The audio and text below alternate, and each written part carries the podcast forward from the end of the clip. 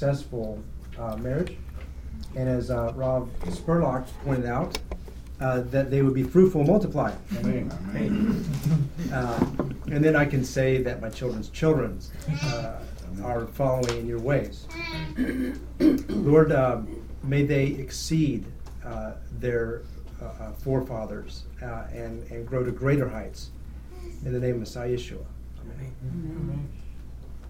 Father, I thank you for bridegroom and bride. I thank you for the blessing that you have brought into our midst, that we have uh, opportunities to see uh, uh, your example being played out in human beings. Father, I thank you for Brock and for Jenny, and I ask that you might bless them, make their joy uh, complete, and may our joy be complete in uh, participating in, uh, in their joy. I pray in Yeshua's name.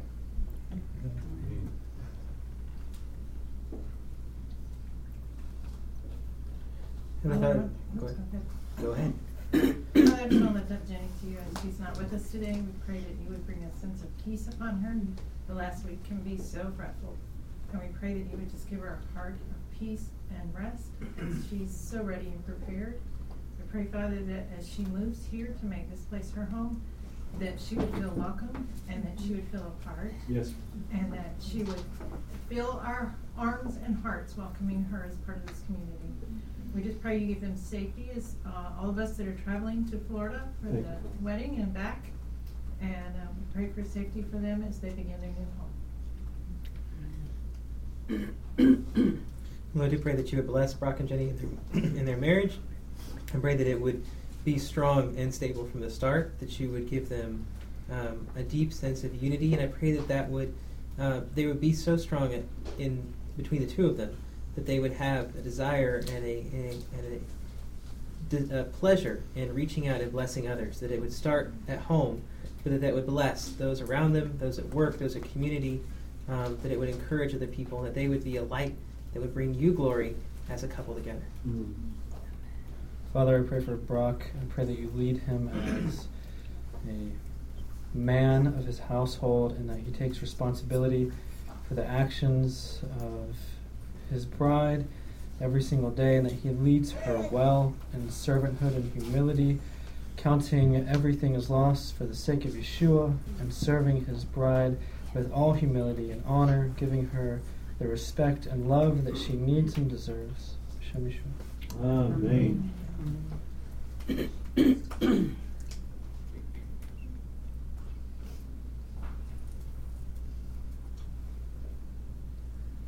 don't know, I want to pray for um, Brock and Jenny. I thank you for them. I remember when Brock first came and um, sat on our bed and told us about Jenny and um, just how precious that was, and to hear him speak of the girl of his dreams. And I just thank you for her. Um, I pray for her that you prepare her to be a wife to a son. That um, you would just bind them together in your love, that you would raise them up as towers of strength and leaders in your kingdom, that they would have children that would be an honor and um, blessing to you, Lord, that they would be strong in your spirit and might. I pray that you would um, prepare Jenny this week and um, to marry my son, and that you would just bless them, bless them this this week and this year, and for the rest of their life.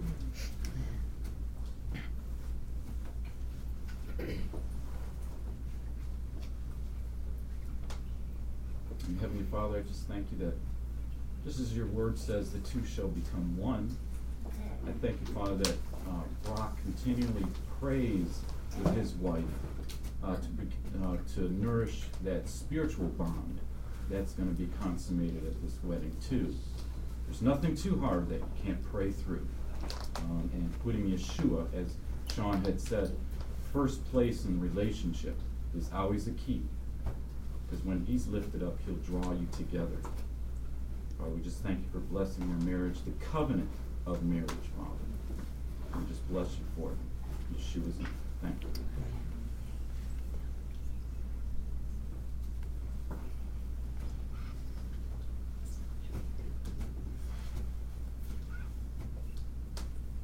Father, it's a privilege to play, to pray with these that you've joined together here in this, uh, in this little community. And we seem to have been blessed with a heck of a lot of young men. Father, I, uh, I thank you for Brock, for his participation in our community, in our Torah service. I pray, Father, for Sean and Lisa that you would uh, help them to remember all the little things they've got to remember over the next year, uh, week, and uh, that you'd help them and you'd bless them. Father, I thank you for uh, the opportunity to get together as a community now and pray for them. And I pray that when they when they come back from their honeymoon, that we would eagerly gather them in and include them as a couple. Father, we send away a man and bring back a, a family and uh, a household. And I'm grateful that you've allowed us to see this and that you have allowed us to participate in the joy of a man taking a bride. We pray that Brock would stand tall, be a man, and he'd remember that everything in that marriage is his fault that he should fix. and all God's people say, Amen. Hey, Welsh cheers.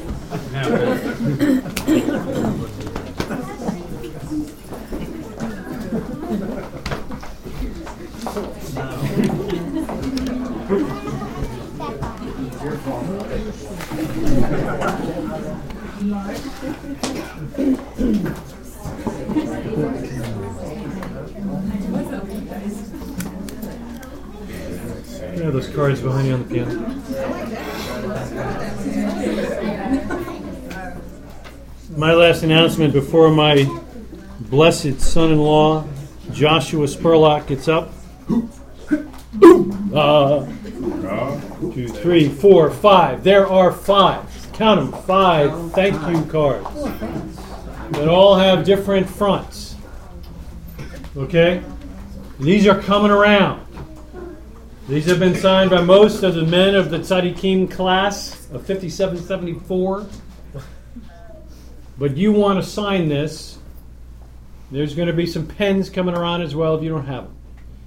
This is a thank you to all of my neighbors for what you've done to their cul-de-sac, their driveway, and th- evidently their road while you've been here on Shabbat. And I want to thank the ladies for uh, coming up with this as a, a, an awesome opportunity uh, to minister to my neighbors. So as these come around, keep in mind that there are five. And uh, so if you see one and somebody hands you one and you're just naturally going to go like that, I've already signed that. Let's take a look at the at the cover, and maybe it's a different cover, and you haven't seen it. All right, so those are coming around. Uh, and there's an announcement from the Vienna Gallery. Yes, ma'am. Uh, but Thursday was Annalise's birthday, and Monday is Hope birthday. Really? Happy birthday to you.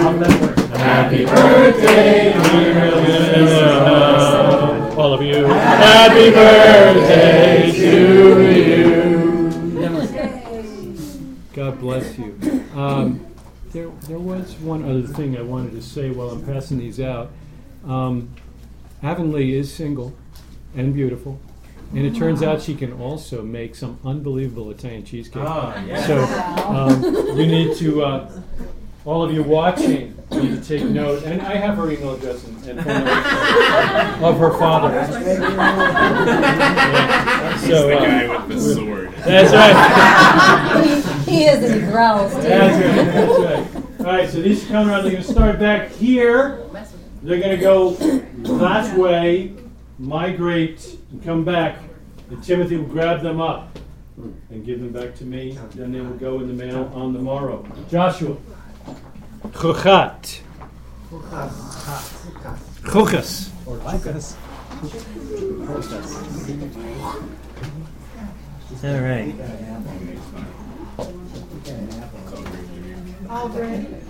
Oh. For those of you who uh, who are keeping the melacha of not writing on Shabbat, Lick it. a saliva moment is not what we're looking for. There's a. DNA thing here. A single character. If, if you're not, if, I, I, I I neglected to, uh, to mention, if, if that's the case, then, uh, well, you're out of luck, actually, is, uh, no, um, feel free to come by anytime tomorrow and sign that, otherwise, uh, we'll, we'll just end the rest of the Bellator family. That way you're, uh, And and most of the men, I think, got a chance to sign it on Zadi class, so that was good. those who took the opportunity. Um, speaking of those young men, I think it's really cool. This group has full of young men, and is actually rapidly diminishing number of young single men. Ah, give it time, give it time, God will work. Well, no, but that's this is the way this is the way that it's supposed to be. The singles are supposed to get married.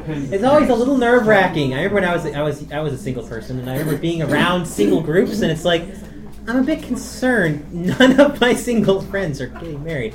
That might be. I mean, I'm in the wrong group. But uh, yeah, Some Baruch pe- Hashem. Some people, some singles, it's not intended for them. Sometimes it's not, but it's a blessing to be around people who are um, growing and moving forward in life. So, congratulations to Brock and to Colby and Michaela, who are next in line, um, and to all the others who don't even know yet which Who are next part. in line, that's right. Yeah. Um, yes, we have a whole bunch of people. The pressure is on. So this week we are in Chukat. Um, this is easily, and when to say this, I mean this in the absolute most respect, one of the weirdest passages of Scripture in the entire Bible. Um, and if you don't think it's weird, then you're probably, um, yeah, also a bit weird. That's probably the best way to describe that.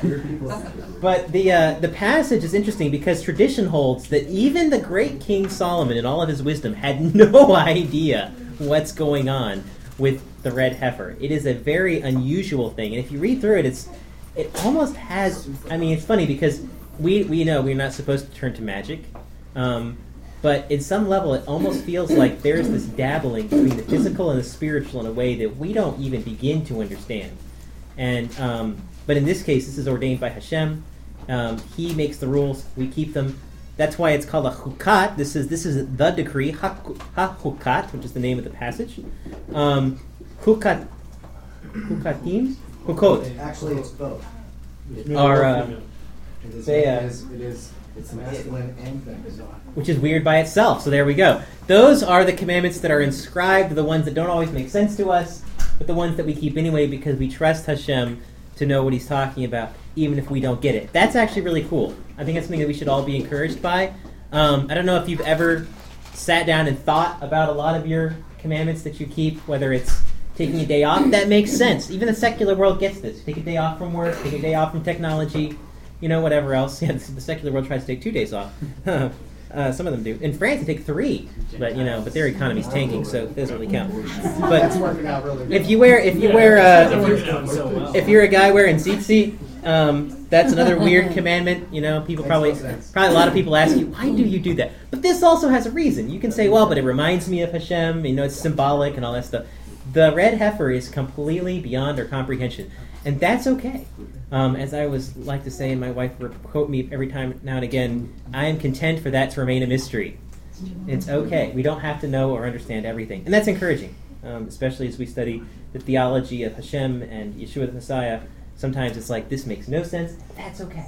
Yes, sir. I was reading in uh, in this terrible version that my friend Reb Spurlock uh, That's an awesome version. recommended to us. The message. It's Yeah. inspired. Yeah. no, no, this is Yeah. inspired. This is uh, this is the Gutnick, and uh, uh, it really truly is amazing. Um, so if I could, Mhm. Rambam says nine red heifers. For those of you from Brooklyn, New York, where I'm from, that's actually red cows. I, I, didn't, I didn't know that for the first year. Nine red heifers were prepared from the time this mitzvah was given in the wilderness until the destruction of the second temple, which is about here on our wall. The first was, was prepared by Moshe, the second by Ezra, and there were seven from Ezra until the destruction of that temple. The tenth, that will be nine altogether. The tenth, according to Rambam, will be made by King Mashiach.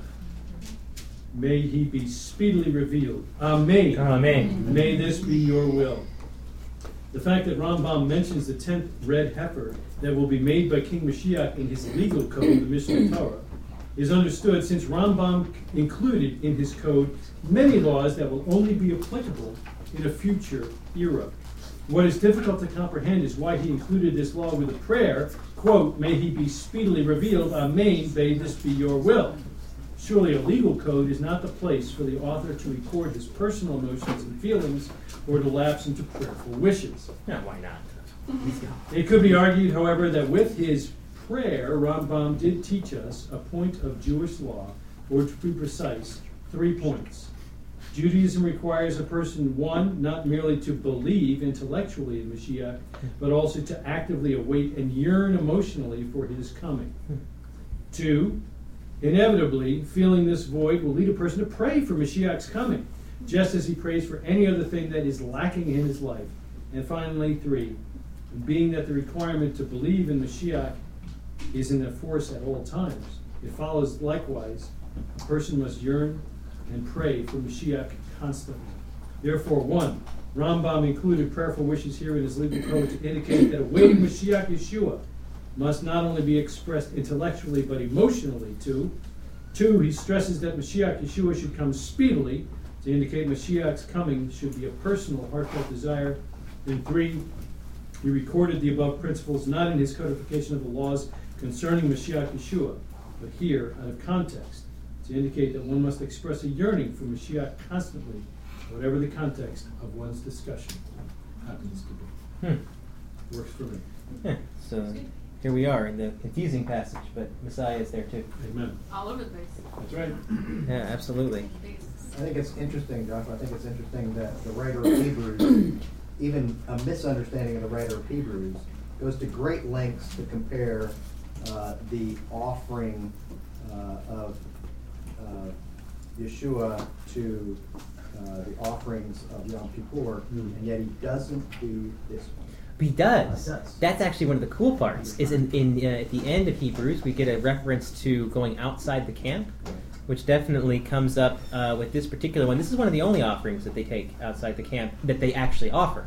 But in, in, my point was that it's not a matter of replacement. And Oh, the sure. reason why is because this portion says specifically that this is an eternal decree. Of course, Yom Kippur does too, and, and many like to ignore that part. But the, the important, important point here is that, that correlation, there's, there's an earthbound correlation hmm. in taken outside the camp, but we're not given that heavenly perspective That's like right. we do with young people. That's right. It's missing. Um, so actually Hebrews nine, verse eleven, for the blood of bulls and goats and the ashes of a heifer, sprinkling unclean, sanctifies from the purifying flesh. How much more shall the blood of Messiah, who through the eternal Spirit offered himself without spot to God, cleanse your conscience from dead works to serve the living God? So the writer of Hebrews actually does make a specific connection to the action of the red heifer as he compares it to the work of Messiah. And we get another reference to Messiah. Um, I think it's quite possible. This could also help explain a little bit. At the end of this first chapter, we, we say that it says that the one's contaminated. Everyone who touches him will become contaminated till evening. This would explain possibly why Yeshua is backing off all the women after he resurrects from a grave and says, Don't touch me yet. I have not yet ascended to the Father. And it's like, whoa, that's just creepy. Like, what are we going? it's like it's a little, little hot from the flames of Hades, you know, you know, or something like that. It's like, no, no, no, no. This makes much more sense in this context, even if that doesn't really make sense to us. It's like, oh, I can see that. So, you know, death is kind of the thing here. Um, I think it's particularly cool that if you study the different types of contamination, the three major ones are um, the woman's time, nidah in Hebrew, the uh, and actually more importantly, if a woman's time goes beyond normal. So if you got if you got um, issues that are medical that are beyond the normal ones for that, um, yeah, then you've got death and you've got leprosy. Those are the three big ones, the really really big ones. And Yeshua makes a point of healing all three, which is particularly cool because if you think about this, these three provide separation from the camp. They provide separation from Hashem. I mean, if you've even if you touch a dead guy or even a grave, walk across a grave, you've been to a graveyard, you've already done this, and you don't have the ashes of the red heifer with the whole little little deal there, you can't enter the tabernacle area or you die. Um, so this is an absolute cutoff from the physical presence of Hashem, and the uh, and it's cool because Yeshua, who is who's obviously his final work, his eternal work, is all about bringing um, men to the presence of Hashem in an eternal sense. We have here he is literally physically reaching out, and he's raising the dead. He's he's healing the leper. He's healing the woman who's bleeding, and he brings them into a place where they can physically enter the presence of Hashem again, which I think is really cool. So we got that there too. Yes, sir. When I read uh, what Joseph read uh, earlier, when I read that um, previously, I was struck with the with the notion that that Judaism at large, and in particular the Rambam, was looking forward to Messiah for many reasons, but a particular one was for this commandment Mm. to be fulfilled. And and when when when we when we simply you know do the replacement, there's no need for Messiah to come to give us the red. When we recognize, in fact, that it's not just simply about eschatology. Somehow we need a temple back, so we need a red heifer. Oh, there's a red heifer been found, and oh, let's all go get excited because that means Messiah's coming back. But rather the other way around, and that it is absolutely premier to have Messiah come back, but we need him for the red heifer as well. Mm. Yeah, I think it's kind of cool that like we see this additional commandment and an opportunity to keep the additional commandment as a good thing. Um, you know, you look you can look at it and think that's kind of weird, and now I got to sprinkle myself with the ashes of this burned up cow. Um, you know, th- twice in a week period and whatever else. But again, we going back, we got to we got to totally strip out the human logic in our own heads. I mean, if you read, if you if you've been keeping track of the, the things that we're supposed to eat or not eat, or the way that you're supposed to chil- raise children or not raise children, in the last 50 years, you have somehow managed to swing from like it's all margarine, now it's all natural butter, now we're going to do something completely different, you know? and- Mother's milk causes cancer. yeah, it's like there's so many different types of things that we've gone back and forth on. And it's like, because human wisdom is, is shallow, human wisdom is limited. We only can see what we can see right now. But Hashem knows the whole picture. And this commandment is proof that Hashem knows a whole lot more than we do. Yes, ma'am. Oh, um, so speaking of Messiah and speaking of things not making sense, um, verse chapter 19, verse 9 says, A man who is clean shall gather up the ashes of the cow and deposit them outside the camp in a clean place, to be kept for water of, this is a JPS, they say lustration. Um, Art Scroll says the water of purification. Um, for the Israelite community, it is for cleansing. Now, the ESV actually translates this um, for water of impurity, it is impure. is that what you Sin offering. Sin offering. Well, yeah, it's a sin offering. Yeah. Now, the reason why they translate that, and the reason why there's a huge discrepancy, right, is because the Hebrew is actually weird. um, it says, not the whole thing, but in uh, toward the end where it says, is for, for water of impurity or water of purity, it's actually may nida. Water nida is like the menstrual woman's cycle. So it's like, whoa, that how how in the world? That's why your ESV translates that well. That's, obviously impure. Every time that everywhere else, every time it's used, it's used for impurity. So right here, you know, it's impurity. But why does Art Scroll translate it as purity? It's for, and they say it's for cleansing, but the word there is chatati, which chatati literally means sin. Chatat is sin. So, what in the world? So there's there's a real um, paradox there. It's kind of a, like offense. Like how can something that's made that God designed, commanded for purity, be called chatat and be called nida? Um, I and then if you keep going, the parsha describes a little bit of drop or something. Um, there's the snake, right? Mhm. Serpents Same and all that.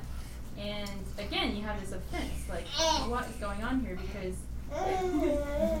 there, there's a problem. Serpents are biting people, and God tells Moses to make essentially an idol of a snake.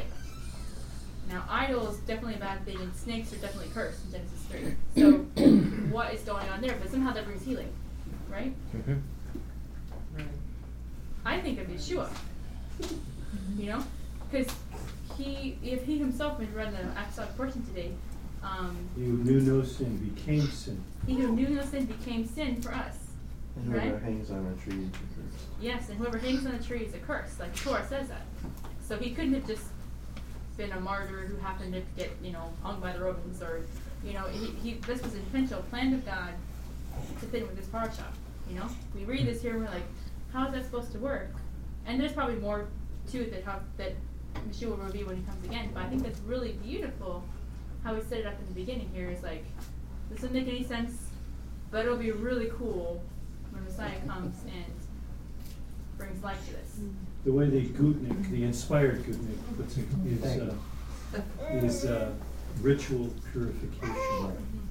It's sort of indicating that you don't need purification unless there's been problematic stuff. So it kind of, instead of picking sides, this is to fix that. Mm. That's, good. yeah, I like that. Samuel. My daughter Lavender was sharing something uh, with us this morning. Can, do, you, do you remember, besides do you remember this morning with the gematria? What? About Ooh, got a little number going. The gematria of, of Ne- uh, Nachash? Oh no, just that that was about later on with the snake. No, what I was thinking about with what you were saying is that this is a moment where something that's unpure is making something pure, and then Mashiach. And I thought, you know, it doesn't make rational sense in our in our logic. And then I thought, Adam was made by himself, and Hashem knew he was going to need a wife. He knew it wasn't going to be good for him to be alone. He didn't like discover this later on. Oh, whoops. Darn it, made I had no, I had no idea, but he makes him this way so that he will have a longing in his heart and will hmm. want this bride, and then finally lets that longing sit there in his heart. So he wants him to have this suffering. This almost doesn't make quite sense, but then so that he will treasure her. And it's the same picture of Mashiach that we want him, that we treasure him, and it's that same kind of we we might not understand that, but he wants us to feel that longing. He wants us to. Mm. To, to desire him the same way he desires Israel, his bride. So it's cool. That's cool. Absolutely. And I think it's uh, this passage in general is a very interesting one from a, uh, a because death is something we all deal with, and um, if you've been alive for very long in this world, you've dealt with death, and you've dealt with the tragedy and the difficulty of death. Some of you probably have people who are very close to you. As you get older, your parents pass away. It's very hard. Um, I can only imagine. But then it's interesting that God's response to death, like the main commandment He gives, is a commandment.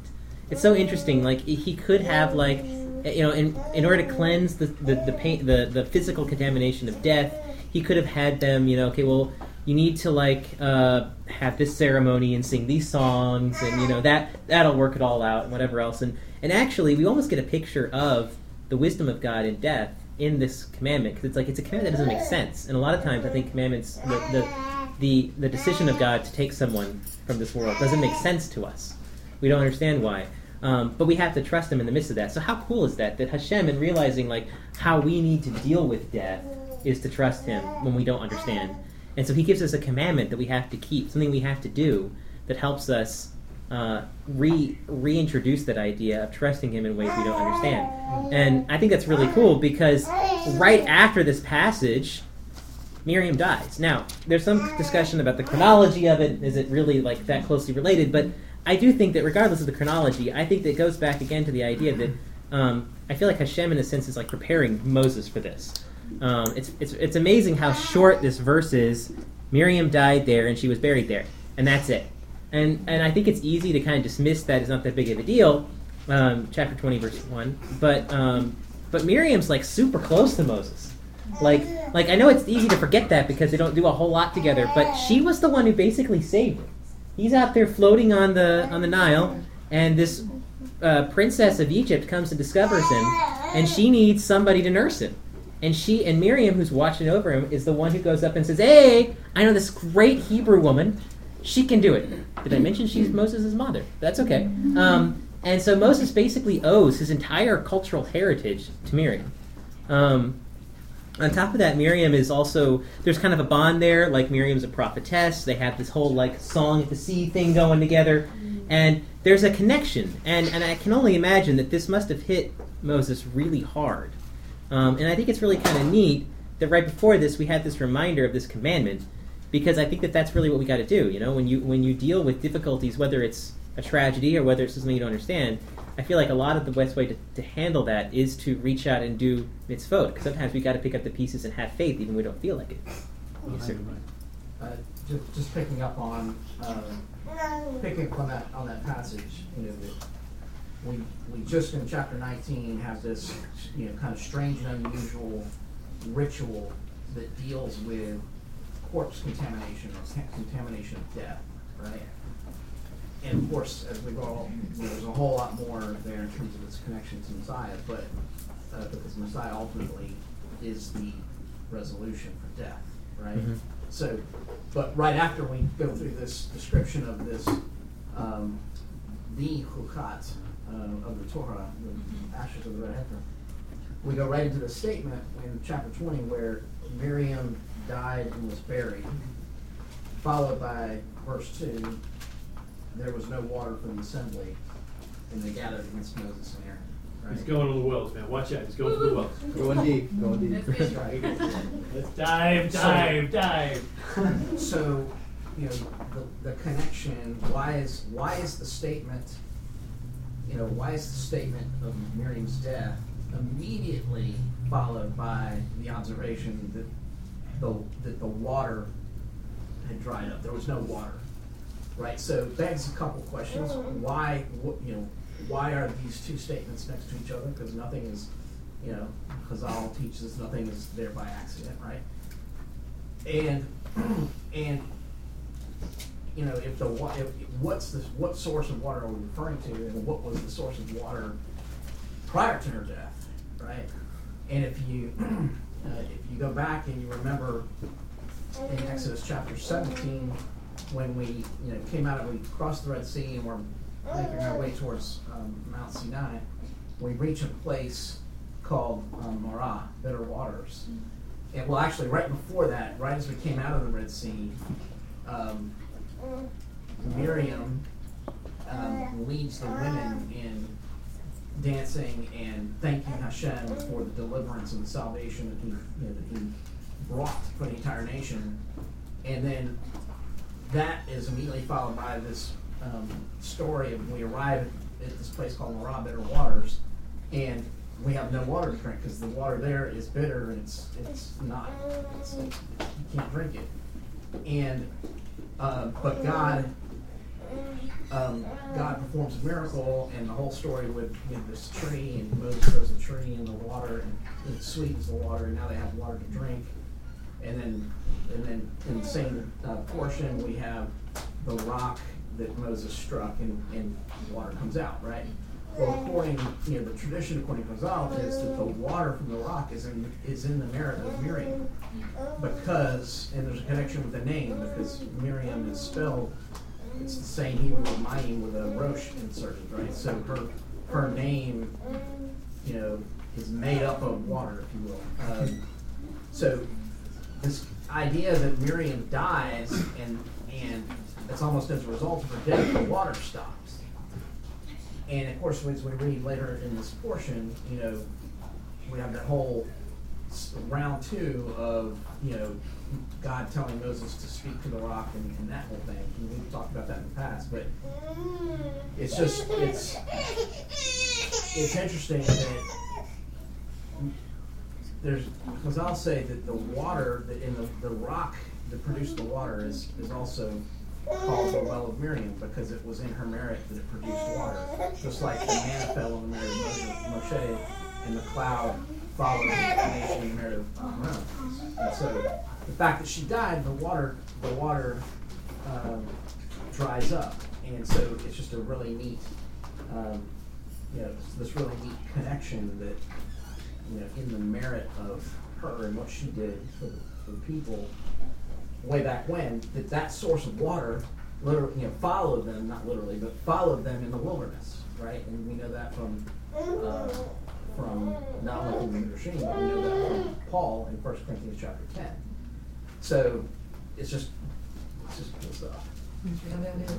Um, can I ask for just clarification? I'm sorry, tell me again about the name thing, it has something to do, her name actually has something to do with water. so the Hebrew word for water is mayim Yeah. and it's spelled Mem Yud Mem Sofit.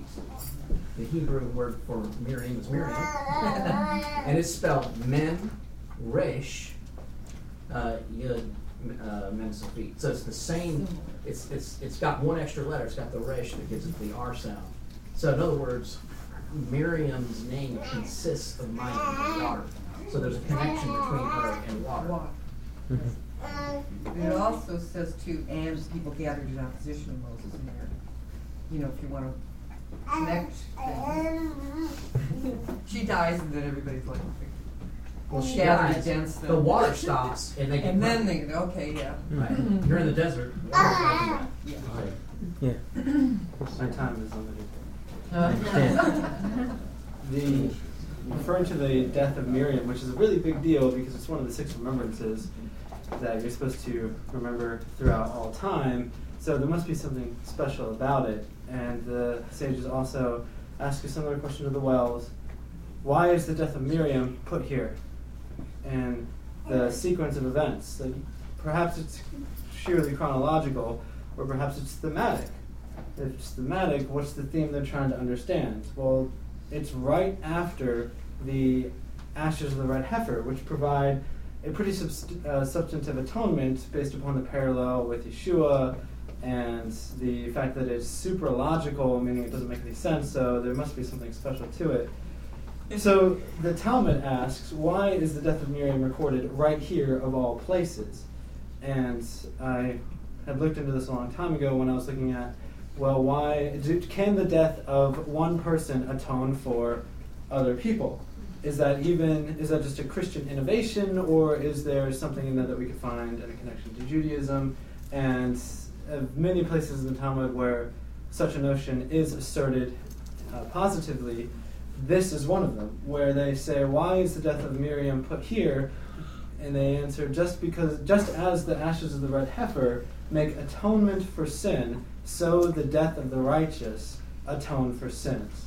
And it provides a wonderful parallel because every morning you pray for the remembrance of uh, Miriam, and you can likewise make a connection to Yeshua because he, the righteous one, as First John says, Hatzadik, the righteous, atones for the sins of the many. So it's very Jewish, and it's very in line with Talmudic uh, thought that the death of one righteous person can atone for the sins of many, as Miriam did. Absolutely. It's kind of interesting because she dies, and when Moshe and Aaron dies, the people wept. When she dies, they don't weep. So Yeah. it's like they all became dried up. Like Mm. they all Mm. completely were dry. Mm. It's almost not even just physically, but spiritually, they just became so dried up Well, and hopeless. Yeah, the, the other, the other, that's a good point. point, and the connection there is, she's a prophetess, Mhm. right? And a prophet or prophetess is, you know, has the gift of bringing forth the word of God, right? So, and the word of God elsewhere in scripture is, is like water, Mhm. right? So, the fact that this prophetess, who was a guiding light to the nation in many, in many, you know, in many ways, dies, right? It's like you have this temporary cessation of the flowing of the word of God to the to the people, and and so it is. It's kind of like the idea of famine in Scripture. Mhm. When there's a when there's a Always literal famine, it's often connected with a spiritual famine in the lack uh, in the sense of uh, you know uh, lack of the word of God or lack of obedience to the word of God. Paul says in Ephesians that men should wash their wives with the word of God. Right. So, We've got uh, one of the things mentioned, the complaining here and getting into the water. And um, the sages, there's two complaints in this parsha. Um, the first one is here with the water, and the second one is later with the snakes. And um, the sages actually say, well, you know, they look at them and they kind of, it's like, how could the children of Israel complain again? You know, like there's been so many miracles still going on. And actually, chapter 20, they give the people of Israel a complete pass. And they actually have a good reason for it. The reason is they look at it and they say, you know, water is something you absolutely have to have to survive. When you don't have that, complaining may not be the best response, but it's completely understandable. And God shows a great amount of compassion and mercy on them, even if they're maybe doing it the wrong way, because He realizes they have a legitimate need. Later, when they complain about this insubstantial food, um, uh, God has no mercy on them at some level. I mean, some mercy, obviously, but he, he unleashes immediately a punishment for that because they've complained about something He's given them. Um, they've complained about something that being this that's amazing. They just got bored of it, and um, I think that that's also important for us, and also for um, our uh, for those of you who do have children to remember that um, you know at some level it's understandable when you go through a difficulty or go through a problem, whatever else, you have a need that's real to to respond to that and to feel unhappy and to maybe lament that. But um, at the same time, there we especially for our own lives, we should have like zero tolerance for complaining about things that are otherwise good. You know, most of us live a pretty easy life. We have very little that we have a right to complain about. Yes, sir. So at this point, the current generation of the Israelites, they're not entering the land, right? They've already had the gold captive incident. They're not. They're not going against the next generation that goes in. But Oh, I think this is the generation that goes in. Actually, we're, this is, Everybody's skip dead. ahead real quick. Oh, we're Everybody's skipping dead it? but two Okay. guys. Skip ahead and then we're gonna skip back. Where we go? We're at we're at the correct generation to enter the land. Moses and Aaron are still alive, and it's here where they Moses strikes the rock twice, and Aaron gets sucked into that somehow. Mhm. Now they can't enter the land.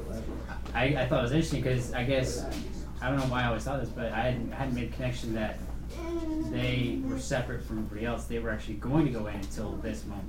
Mhm. And also, and it doesn't seem like Aaron really did anything other than not stop Moses. Well, that's, that was my comment. Could, could everybody just kind of look at their Bibles real quick and look at chapter twenty and verse twenty-four, please? Chapter twenty and verse twenty-four, especially, uh, new moms who have the JPS. Chapter twenty, verse twenty-four.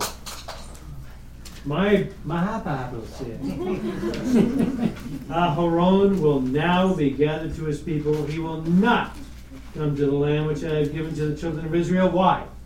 Because you, Moshe, defied my word at the waters of strife, just like Brock just said. Does anybody have something different than that? Is it, is there, is, is there some kind of Pronouns are different. torque there? Yeah. Well, is it plural or singular? I, I'm not that good. I don't know. I'm looking at the Hebrew. Because And- both of you. Is it you or y'all? against It's plural. It's It plural. is plural? yeah. Plural. So y'all. Both. Yeah. So y'all defied my word at the waters Yeah. of strife. You're right. Yeah, got it. So Aaron did sin. Well, it doesn't even matter because he's about to die anyway. But he Well, wasn't. maybe he wasn't about to That's die. very I think he, of. I think his death was determined. I think his death was You're not going in the caused. land. I think You're his gonna death die. was caused by removing the Aaronic garments. I know that you think I, that. I think that they took those garments off and BAM! Guy just dropped dead. But it, that's not actually relevant to the point. But had he kept them on, he probably would have lived another couple of hundred years. But not entered the law. Evidently, it seems so. So, so there seems to be a question about what What did Aaron he do? What did Aaron did, do? because he didn't strike it. No. Maybe I guess, but my only thought was that he did not stop Moses from striking it. Whoa, don't hit that. No, no, no, no. So It's he's just- Whoa, whoa, whoa, whoa, whoa, whoa, So whoa. I, I thought it the would first be. time he didn't stop something. Um, I, I wanted to, I wanted to go ahead and, and go down a, a different path, Strike. but I, I'm un, I'm unwilling to go down that path unless we could have somebody, for the sake of those who are We've got here, another comment for on sake the, on the Aaron here. Maybe for the sake of those who are after the Aaron canon, if uh, somebody here could just kind of parallel the whole two rock deal with Mashiach. That was what I was going to Okay. Would you, thank you, God bless you, please. So this is not the first time there's been a rock being struck and water coming out. So the other time was in Exodus 17 or 18, um, and that this that of course the parallel there. God 39 actually years told, ago. Of course, God told Moses to strike the rock and the water will come forth. Um, this time God said to Moses, "Speak to the rock, and then water will come forth." He did it. He, st- he struck it twice, and then God seemingly overreacted. Why do you kick the leader of the nation of Israel, who spent his life in exile, is not allowed to even cross over into the land of which, if, if anyone deserves a right, he has the only right, really, out of every Is- Israelite there. Why the overreaction? So supposedly, two two different rocks parallel two different comings of Messiah. Um, in fact, the, the two words for rocks are, are, are completely different. The first word, God said, strike the Zur rock. This time it's actually the word Sela, which is a completely different word. And if you look in the Psalms, those are really neat to, to, to find out when they're used and the connotations of them. But the first time the, the rock came, the first time Messiah came, what was the instruction that God was expected that the rock would be struck, right? That was the point. The Messiah came to be afflicted and to be um, smitten, and that's that is fulfilled in, in the parallel of Moses striking that rock. The second time, good. Um, the word for strike there, like strike the rock, is actually the same word that's used in Isaiah, Isaiah 53 of Right. smitten. Wow. He was smitten for our transgressions, Exactly. yeah. Second time, God does not want the Messiah to be struck again. That, that, that fulfillment has already happened. Now it's where you speak to the rock. Baruch. That's the you you usher in and you greet the Messiah for, uh, during the second coming.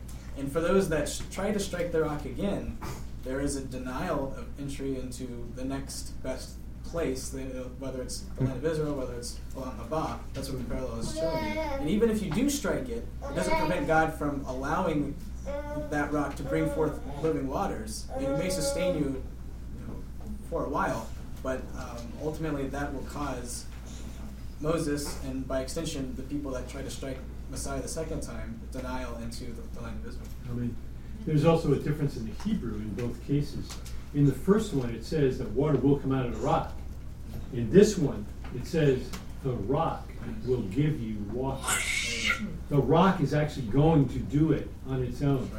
And uh, today, uh, this week, uh, um, I told Alan last night at our Shabbat table that I, I was I was marveling at at, uh, at God's grace and, and my lack of faith. Let's say, just for sake of argument, that Moshe didn't hit the rock. Let's say he said, "We need some water." What do you got? Do you think water would have come out of the rock? Do you think just talking to a rock would make water come out? Yes. I tell you what, if you say yes, if you say it, it's faith. There's nothing logical. Talk about chukhat, right? There's nothing logical about expecting water to come out of a rock of the rock's volition for you. That's stupid. That's illogical, and it takes faith. And I thought to myself, I have been in front of battalions, and there's no way that I would expect a rock to give water. And to me, that just is, well, it's unexpected, actually, and that takes a lot of faith. The interesting thing here is that the, the sages, uh, as you read through the Talmud and you read through the uh, Midrash, uh, there's one behind it too. Um, there is there's an extraordinary frenzy in the rabbis to try and come up with an answer for why Moshe didn't make it into the land. Why was this such a big deal? And of course, two comings of Messiah doesn't normally come up in the list. It you know, will. It will. It, it will, right? But um, as as they're scrambling for an answer, one of them was uh, hit home for me this week, and that was that in the first case, as as Jonathan said, the rock was made to bring forth the water. The rock was hit, it was smitten, it was struck it, to cause it to give forth its water. And there was a uh, an oppression, if you will, by God on nature, on, on the water, on the rock to give the water. Um, in this case, it's it's almost as if, and the sages in one case say, the reason why Moshe did not make it into the land is because there was a lesson the people of Israel could have learned at this one point, and they didn't get the opportunity to learn it because Moshe blew it. And the lesson that they could have learned was look, it's nothing but a rock. And at the call of Hashem, at the behest of the Creator, the rock would give water for the nation and the animals. If a rock would be obedient and subservient to Hashem, how much more should you? A kal vachomer argument, hmm. you know, lesser to more. If I can't pick up 50 pounds, I certainly can't pick up 100 pounds.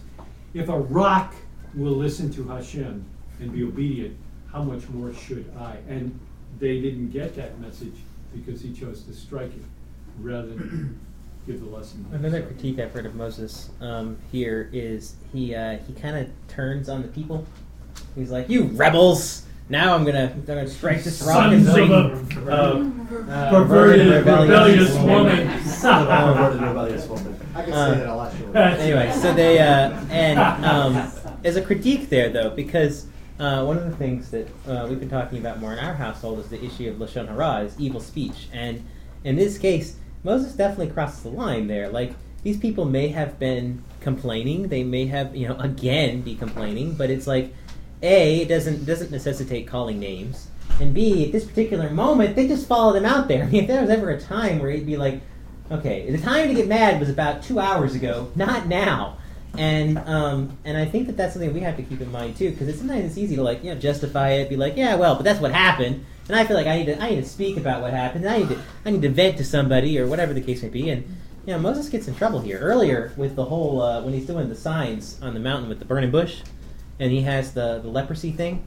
The sages link that to Lashon Hara in general. In this particular instance, they do again because it's right before he puts his hand in his in his pocket here, uh, his, his breast area, gets it turns to leprosy.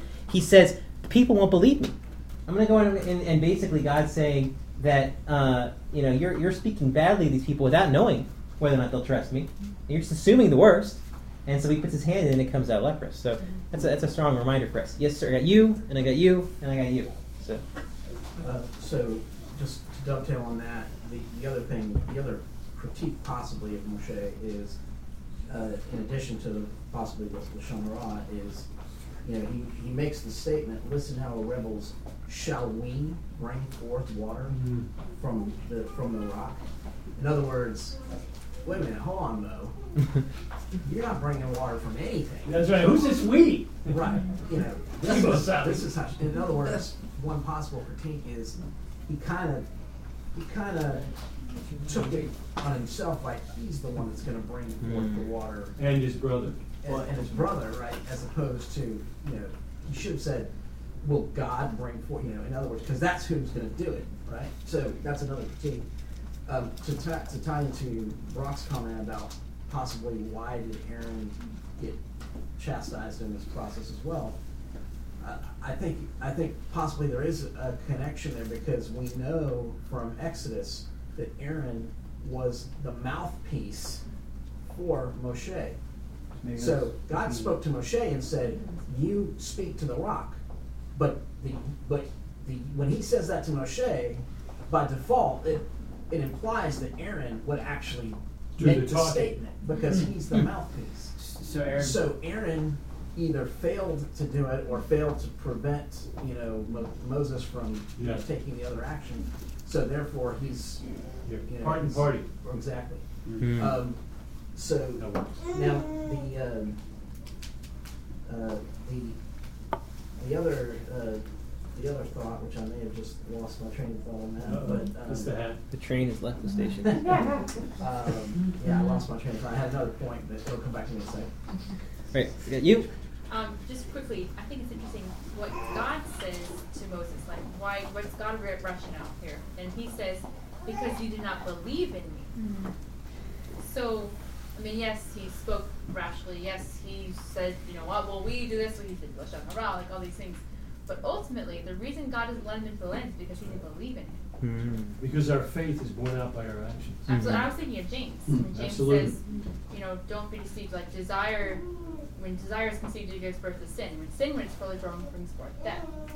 Don't be deceived. So I think that's really neat. It's like that's really sobering. I think for me, it's like you can think, yeah, I'm pretty good on the outside. Inside, I got a couple things I'm dealing with, but you know, on the outside, I'm pretty, I'm pretty squeaky clean. You know. And Moses was a leader, and he brought forth. I mean, got the way it worked. Like he kind of disobeyed a little bit, but the water still came forth. But God said, "No, I know your heart. You know, if your heart's not pure before me, then that's that's what's most important." So, because what's what's on the inside will manifest on the outside. But only at that moment. I mean, we can't say Moses' heart was, you know, I feel like seemingly only at the moment his heart was not right. So yeah, I'm not saying he's yeah, I know. but I'm just saying like, right. But we live in a life that's, I think, a, a series of opportunities to test our faith. I mean, I think that our faith is somewhat dynamic. It's somewhat fluid. It goes up, it goes down. And at this particular point, Moses was down. Some say baseball was a nice down because he struck out. Ah. Good. Yes, sir. Um, and then in the back. The Gutnick actually deals with this as well, and, and mm-hmm. just to be clear, the Gutnick, when it adds things, puts it in, in Parentheses, brackets or yeah. parentheses, so you know that it's been added, they're not adding to it. But they use, they use sources like the Midrash and Rashi as well. And the Gutnick actually says that Moses and Aaron spoke to the rock. They did speak to the rock, and it didn't bring forth water. And that's when they got frustrated. Wrong rock. Yeah, Well, that's right. It says what they they were saying. spoke to the wrong rock. Yeah, they didn't know which rock, and they spoke to the wrong. They spoke to the wrong rock. But anyway, but, it, but I hate it when that take it happens. take it for what it's worth. Crap, but isn't the that point wrong? is there that bears that bears to the same idea that Aaron was spe- actually doing speaking. Yeah. Number one, and there is that also bears very much towards what Lori was saying. There was disbelief in Moses' heart. It wasn't that I mean Moses seen all sorts of things happen. Why? Of course he could speak. Of course there would be water come out of the rock. It wasn't that. It was that if he spoke and it didn't happen, yes, you would then doubt. Listen, you rebels, how could we draw water for, for you from this rock if it's not the right one? That's right. Hmm. Yes, sir, in the I back. remember the other point. So, uh, the midrash, and, and talking about the rock that followed them in the wilderness, right? Which we, we mentioned, Shaul picks up on it. in Messiah. Genesis 10. They say, according to the midrash, that when that the midrash followed them for forty, or the the rock followed them for forty years in the wilderness, and, and went into the land with them, and ultimately the rock came to rest in the, at the north end of the Sea of Galilee. Hmm. That's what the Midrash says? That's what the Midrash says. That's scary. Okay, that it, that it, at the, at the, at the north end of the Kinneret, this rock came to rest there. Now, we know from Shaul that the rock is Messiah, right? It's a, it is a, it's a picture of Messiah. And we know, of course, from the Gospels that Messiah, you know, was born in Nazareth, which is the north end of, you know, a little bit, a little bit um, west, but north and west of the Kinneret, and spent most of his time Going in, around. you know, says he lived at Ka, Ka, uh, Capernaum, Capernaum. which is Right, the north end of the the very, you know, uh, north end of the, of the, so, it's just, you know, you can't make this stuff up, it's just so cool. That's very cool. Rock. Uh, going forward a little bit, Moses now can't enter the land of Canaan, but he still has to do stuff so that the rest of Israel can enter the land. I don't know about you guys, but when when something Sour happens, grapes, yeah, maybe. it's like when something happens now, now I can't do something, and- but I have to help somebody else do it. Turn in your badge, open your desk, clean out your That's desk right. right now. It's difficult, but Moses doesn't seem to, you know, well, I mean, it's not really insight to how he feels, but like he, he sends out the messengers. He makes he, ma- he appropriately asks to enter the land. It's not like mean about it or anything.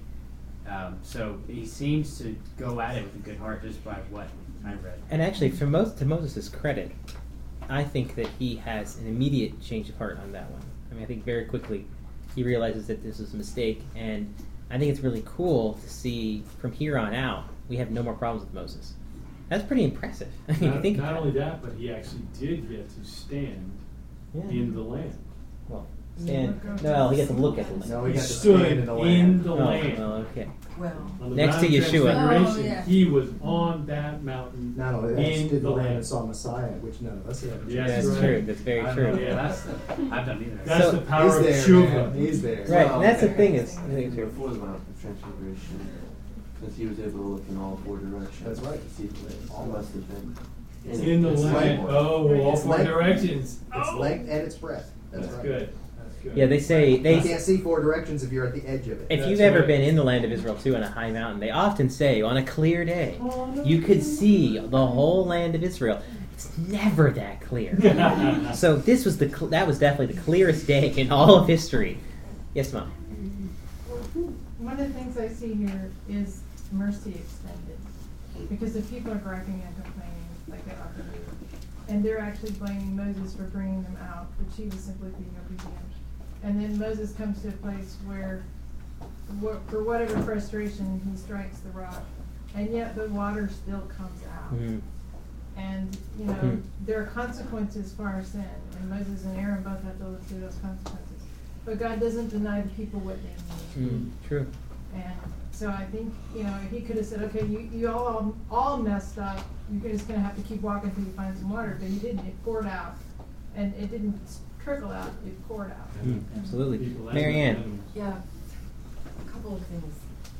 Did, mine just says that because you will not bring this community into the land that I give them, so is there someplace else that said Moses was not allowed to go into the land and? Well, he asks multiple times. So times, he doesn't and? God says, "You can't." Okay, so there's some He does- he does clarify ask things. again. It comes up in Deuteronomy. Okay, and this then is the point at which he's forbidden. I also is the wanna forbidden. know if we know, or if we can, you know, posit this, whether his household, did that include his household too? No. They couldn't go either? No. Uh, it looks like it's just Moses and Aaron's Aaron. son went in, Okay.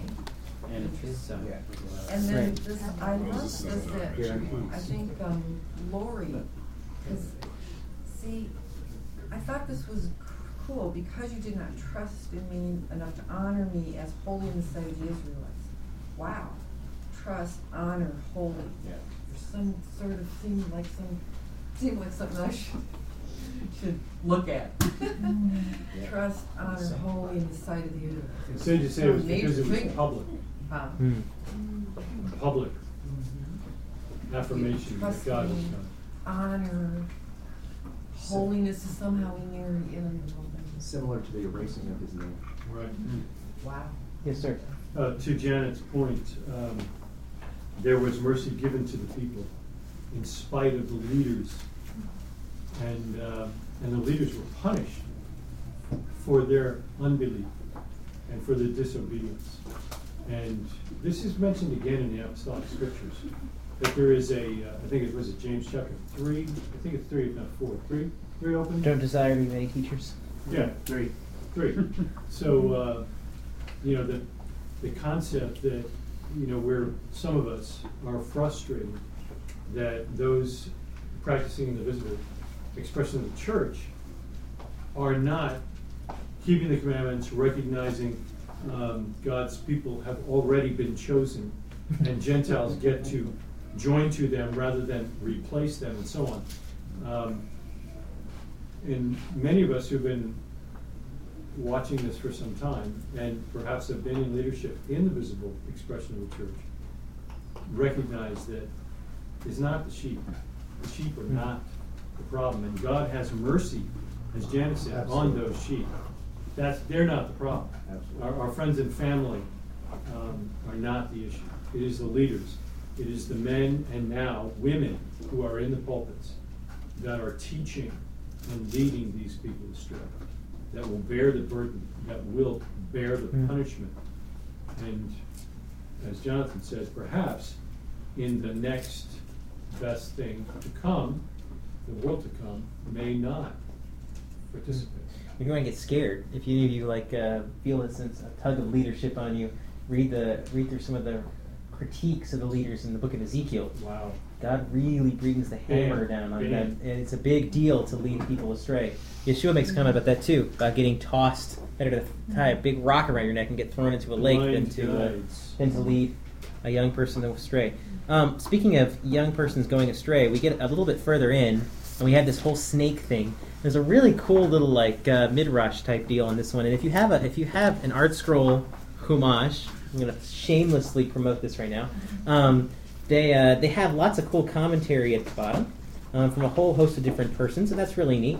Um, and the uh, the serpent issue, basically, the people of Israel they get they get to a spot and they are not in a good mood. They've had they were to take a shortcut, and if you've ever gotten stuck in awful traffic and thought to yourself, I should have taken the shortcut, that's this times 50 because they're in the middle of the desert and they've got and they're hot and they're tired and they don't have anything to eat. And Edom said, You can't cut through our land, which would have been the shortcut to get to the land of Israel. So they're going around the land of, Is- of Edom and they just lose it. And they are upset and they are mad and they complain specifically about the manna. And it's interesting because the commentary here uh, from the sages says that God punishes them with a serpent, which is really kind of an interesting like punishment. So it's almost like a, it's a uh, in in Judaism, they talk about the concept of measure for measure. What you do, you receive a punishment that matches what you do.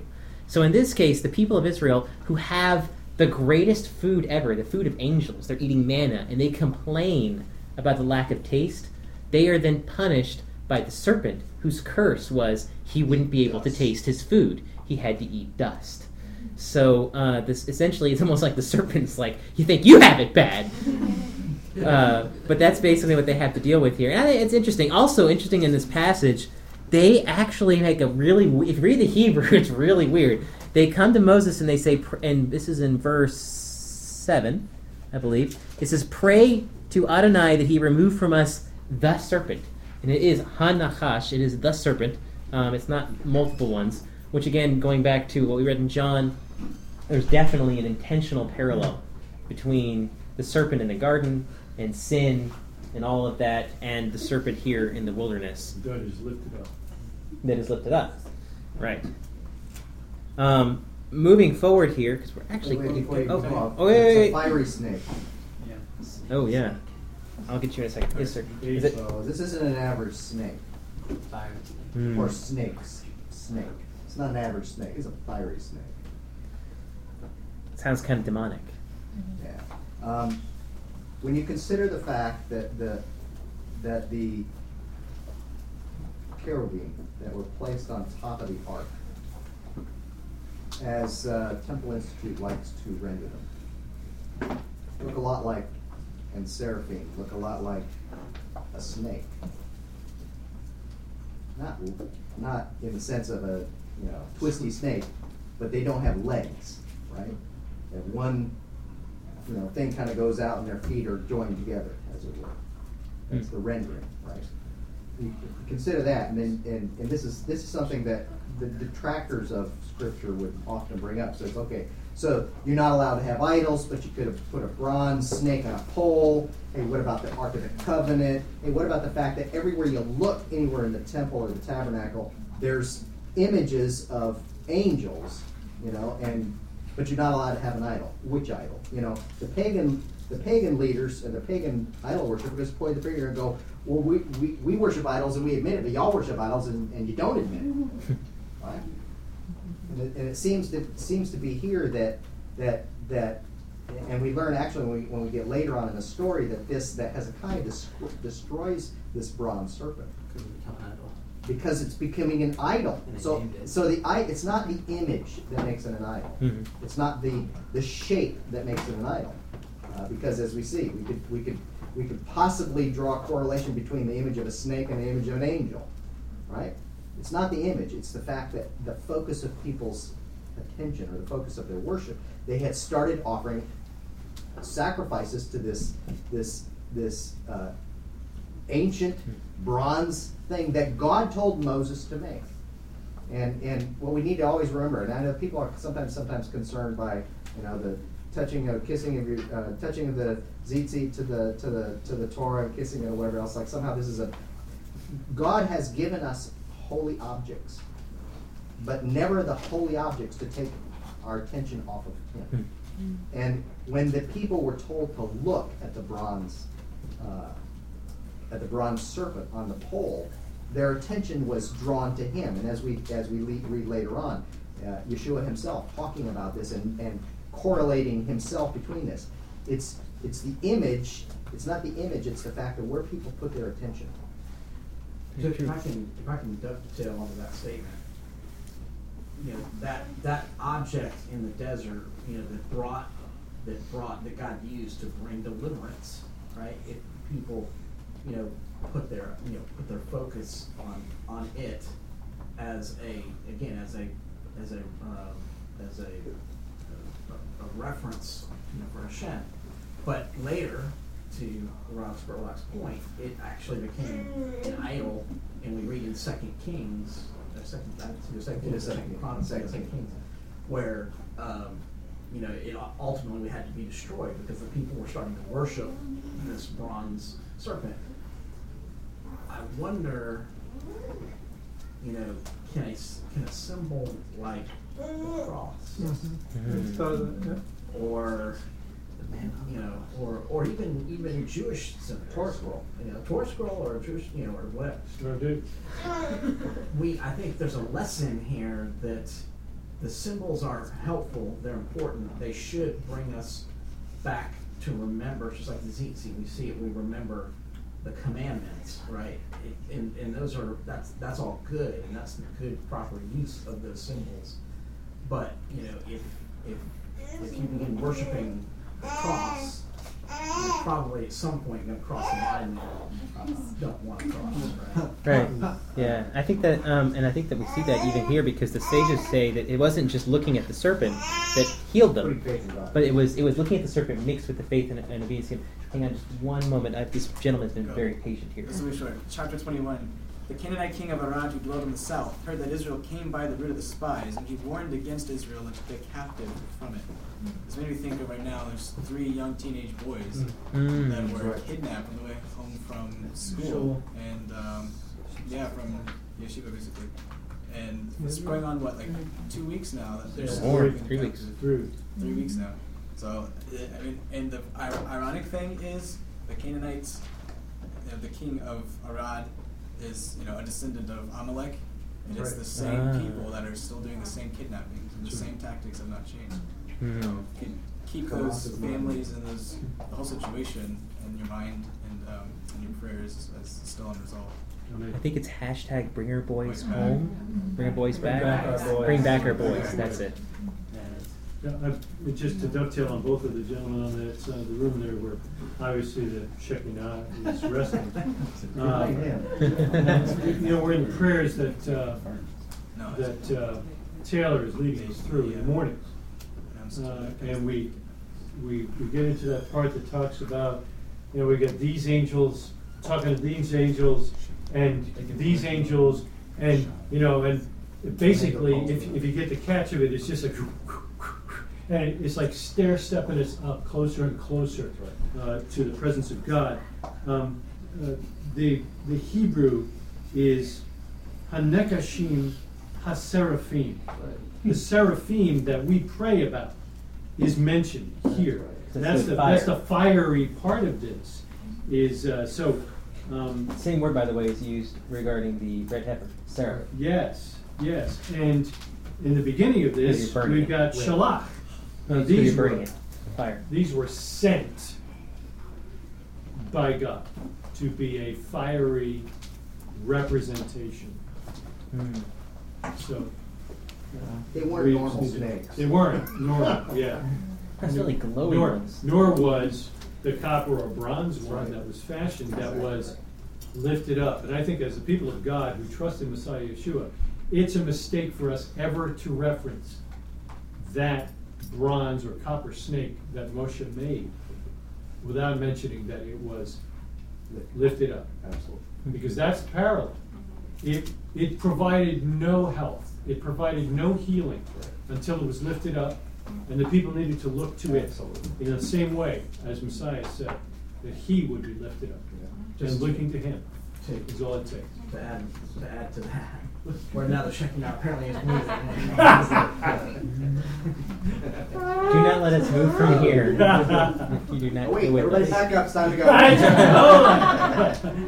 Don't be on the outskirts. I think, I think we may, have- maybe, maybe it was, Adeline may have mentioned this earlier, but the, the gematria of Nachash, serpent, has the same gematria of Mashiach, three hundred fifty. Oh, uh, she did mention that. Is that what you were going to mention? That's very cool. So, so there is a clear connection in Yeah, the absolutely. here, and of course Yeshua makes that claim in his own statements. Which is very But- intriguing. Just to, before I just interrupt you quick, because um, oddly enough, one of the main leaders of Israel to this point has been Nachshon. Nachshon from Judah, um, and he is he is a whole lot of cool midrash about him taking the lead for the people of Israel at the Sea of Reeds. He's the first guy that goes in the water, and then they part. And uh, his name is also related to serpent, which is a really odd name, I have to admit. I Uh, like that name. But it fits in so cool when My you think of it that way. gonna be named Snake boy. Snake boy. They didn't tell you that. I'm leaving the J's, I'm moving on to N. The other, the other point I want to make is, he says to fashion it to a pole. The word for pole here in the Hebrew is the word nes. Oh, yeah. Huh. which is also the sign. same word for sign Miracle. Nes or, gadol. or miracle. Nes gadol haneva. So, so you have On the drip. um, you have some really cool connotation when, when you you know when you, we read in the prophets about he'll raise a banner right in, in to the people for the Nisi. people right that's that's uh, Nisim uh, the nine Nisim you know the, the Lord our banner you know that it's that it's that word but it's also used for pole here because it's that same concept right it's a flagpole to to draw people to it's a rallying point if you will And I think- is it Uh, the but it's also a miracle In because the Isaiah? miracles of God draw people. Is it the same word in Isaiah where it says that uh, talking about um, he will be assigned to the Gentiles? Yeah, that's that's that's um, that's Cool, very cool. You and then you. What, what was really cool in that in this article is a was it a Chabad article? Yeah, it was a Chabad article. It was by a, a what was her name? It was a lady, right? Had written the article. Which one? The one about Like the the one about the that had the gematria and everything. Uh, Could- no, I think this is just a basic teaching. Well, the thing is, it was talking about the, um, the, how can it be that when you look upon Mm. something that brings, you know, death, sickness and death, bring healing to you, you know, but that's what, that's what it did, you know, putting that serpent up on the pole and looking up, looking upon it, he said to look upon it, and, and it would bring it in the same way when we look upon Yeshua, you know, the sin on, he was made sin for us, as we look upon that, it brings rest, you know, healing for us.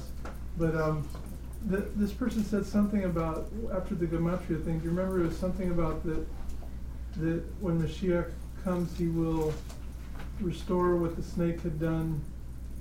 Yeah, I was talking about how the venom of a snake, and then there's also an antidote, and like that can be gotten from the same snake. So it's kind of that same relationship where the death, the curse that Mashiach had on himself, yet brings us complete restoration. Cool. Very cool. Do you have a comment? I did, yeah. Um, This is my wife. um, yeah, no, I was just thinking about uh, the, the bronze serpent on the pole, um, which is very easy to picture um, for me because uh, we see it all the time. It's the it's a symbol of medicine. Oh, yeah. It's a Mm. symbol of doctor, uh, which is uh, obvious where they got that correlation. But um, I, I was just thinking recently that um, as as we see later in, in history in the Bible, um, the serpent was uh, later caused the, the children of Israel to stumble. The bronze one did, and I, I feel like um, that's even somewhat true today because I feel like um, a lot of people have deified doctors and medicine, and there's authority. they're they're they're an absolute authority. Whatever your doctor says, you have to do because Well, the it's the doctor doctor, you know. And so, um, and I don't have anything against doctors. That, that it's it's they're very helpful, but um, Plays one on TV. but I I do feel like like some people um, they do they do look at the doctor and the medicine as what is healing them Mm. when really we know it's God that brings the healing. Mm-hmm. Um, even even the way that this this account is worded here, um, God just says anyone who is bitten will look at it and live. He doesn't say the serpent will heal them. He will heal them, Hmm. and they are healed through their obedience to Him. Mhm. And His instructions are just to look at the serpent, not that the serpent heals them. But I, I feel like even today we we go to a doctor and we think that the doctor will heal us. Mhm. But that's not ever true. It's always God who heals us, and sometimes He'll use a doctor to do that. Absolutely. Yeah, I think that's definitely true. I, yeah, having spent a lot of my life, unfortunately, around doctors as a child, um, I recognize that like doctors can do a lot of good things, but you're right. It's only through the power of Hashem, and I think the mistake a lot of times. This is true of a lot of stuff. I think it's interesting that you mentioned the idea that you take something good that God uses, and then you make it into an idol. There's a long list of things that can be that. It can be doctors. It can be your job. It can even be your family. It can be a spouse. It can be a whole bunch of things because none of these things were meant to be the end all. They weren't meant to to resolve it. It's all about leading you back to Hashem. That was the point of all of these things. Mm-hmm. And if they become that replacement for Hashem, where you don't need Hashem anymore because you have this amazing woman in your life, or you don't need Hashem anymore because you have children and that fulfills you, and whatever the case may be, even these really good things can become idols. And then you end up losing sight of the whole purpose of it in the first place. um, and that's when it becomes destructive. And that's so that's a really good point, Juliana. Very good. Um, we are nearing the end here, so we want to kind of start to wrap up some of our comments. Um, I thought it was kind of cool. If you read throughout this entire story, this entire parasha, this is easily like one of the hardest stretches for the people of Israel. It feels like because I mean, individual events maybe not as traumatic as perhaps like getting kicked out of the land. That was pretty bad. But boy, this this whole parasha it reads like your worst week ever. I mean, it's like you went here, this bad thing happened. This person died. Then you got this group and they wouldn't let you in. Then this group attacked you, and then this person died. And then th- and it's like it's just unbelievable. It's a stretch where like one bad thing happens after another. Coming out was as bad as getting in. Oh, it's rough. And they, uh, the people of Israel, as they're as they're going through all this, it'd be understandable because they start to complain. They have the serpents. They get. I mean, I say that was a good thing, but um, you know, and it's cool because at the end of the passage, we get these two battles right at the very end. And the first one deals with the children of uh, is it Amorites? Make sure I get my uh, people groups right. Um, they come and they attack the people of Israel, or they they, they, say, they try to go through the land. They say no. They send their army, and, and Israel attacks them. Again, yes, yes, Sichon. So another bad thing. But then immediately after that, they get faced with another big, huge group, and this one's way worse mm. because Sihon was your typical king, who's, as we can read in this passage, a pretty successful can military strategist. He's a typical guy.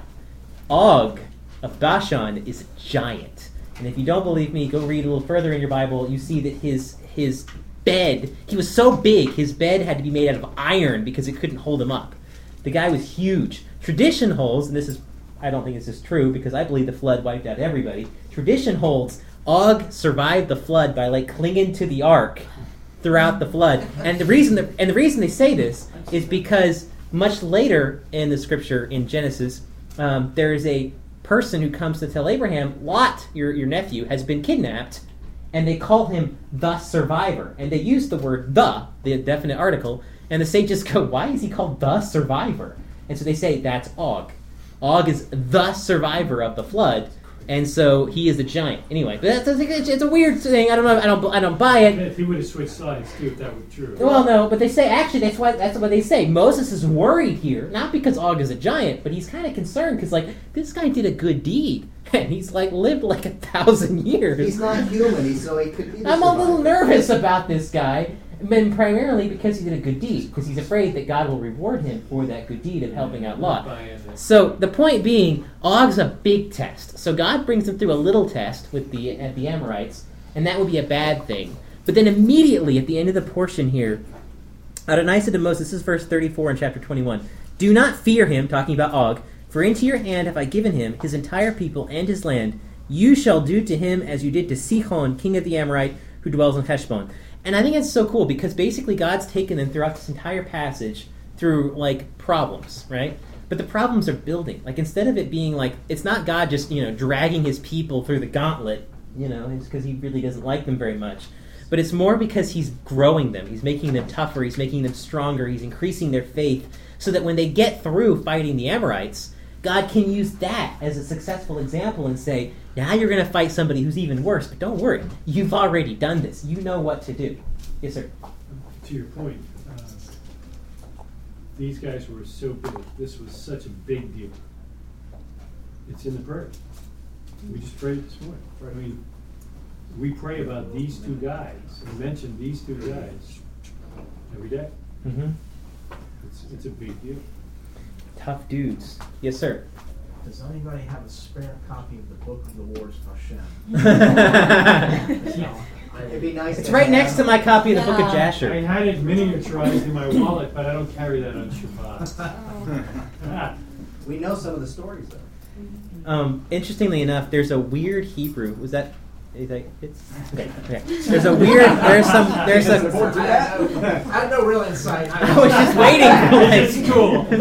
Turns out, if you, they have only uh, it's only available in the Aramaic, but Jonathan knows Aramaic, so we're good here. Um, well, you sing the song in Aramaic every every week. Uh, but earlier in this passage, um, when we're talking about the there's a song. Speaking of songs, um, in chapter 21, they sing the song, and we have a quote here that comes from the uh, if you read the the Pirkei Avot, they actually quote this this passage because in the, in the Hebrew uh, it's a couple of locations, and this is chapter twenty one, um, verse nineteen, and it says they went from Matana to um, I can't remember the second place right now. Nahaliel. Nahaliel, and then to Bamot. Bamot. And in the in the in the Hebrew, if you read it that way, you're like, what is this talking about, and why is it here? But the the English translation of the Hebrew, the Hebrew words actually mean something. Um, surprise, and that's really cool because they uh, in my um, shameless promotion, Art Scroll Chumash. Leather, leather belt. They have a art scroll, artscroll.com. They have sales every After Motzei Shabbat. Shabbat.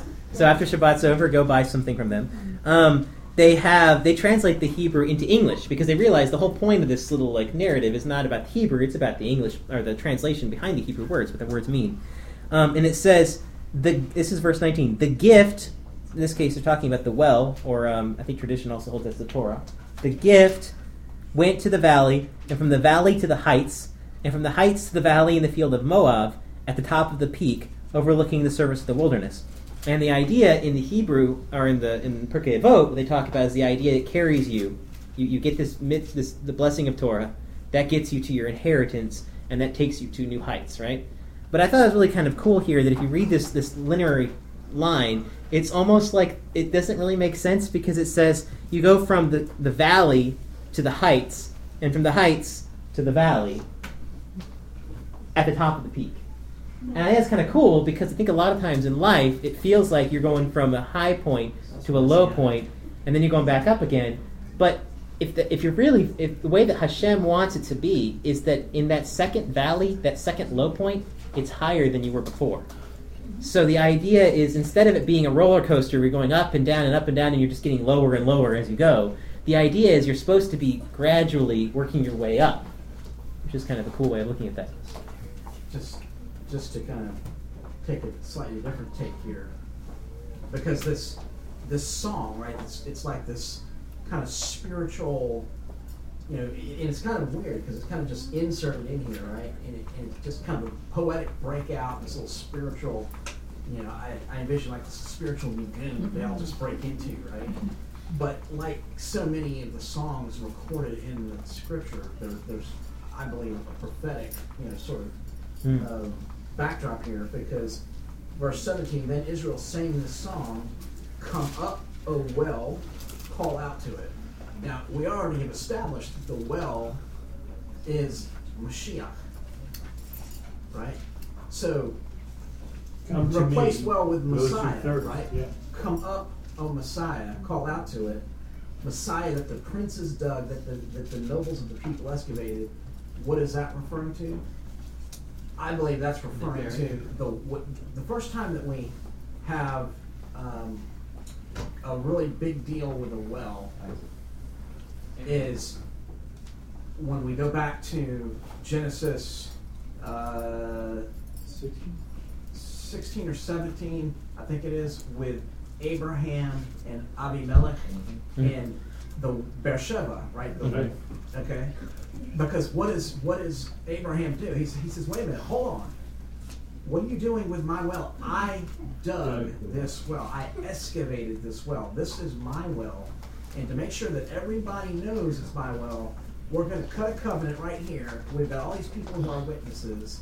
And it's going to be known that this well that I've dug, that I've excavated, is my well. And you don't have access to my well unless I unless I permit it, right? So hmm. This phrase, well that the princes dug, the nobles and the people excavated, I believe that's referring to the the patriarchs. Well, if if I may just jump in real quick, it says later on that Isaac, had- they filled them in. They filled in areas, of- Isaac and, had to go and and they, they had They're to, going to redig them. There's the princes, you know, re, re excavating. A gift from the wilderness, and then this. So the gift is the well, and the well is Messiah. So therefore, the gift is Messiah, Hmm. right? So if you then take that image imagery, the gift went down to the valley, right? Messiah descended. The, and then from the valley to the heights, Yeah. he ascended. Resurrect. Right? And then from the heights to back to the Hmm. back to the, he's going to descend again to the top of the peak. What peak? What's the only peak on the face of the planet that matters? Mount Zion. Which will be the highest peak one day. That's what the prophet says.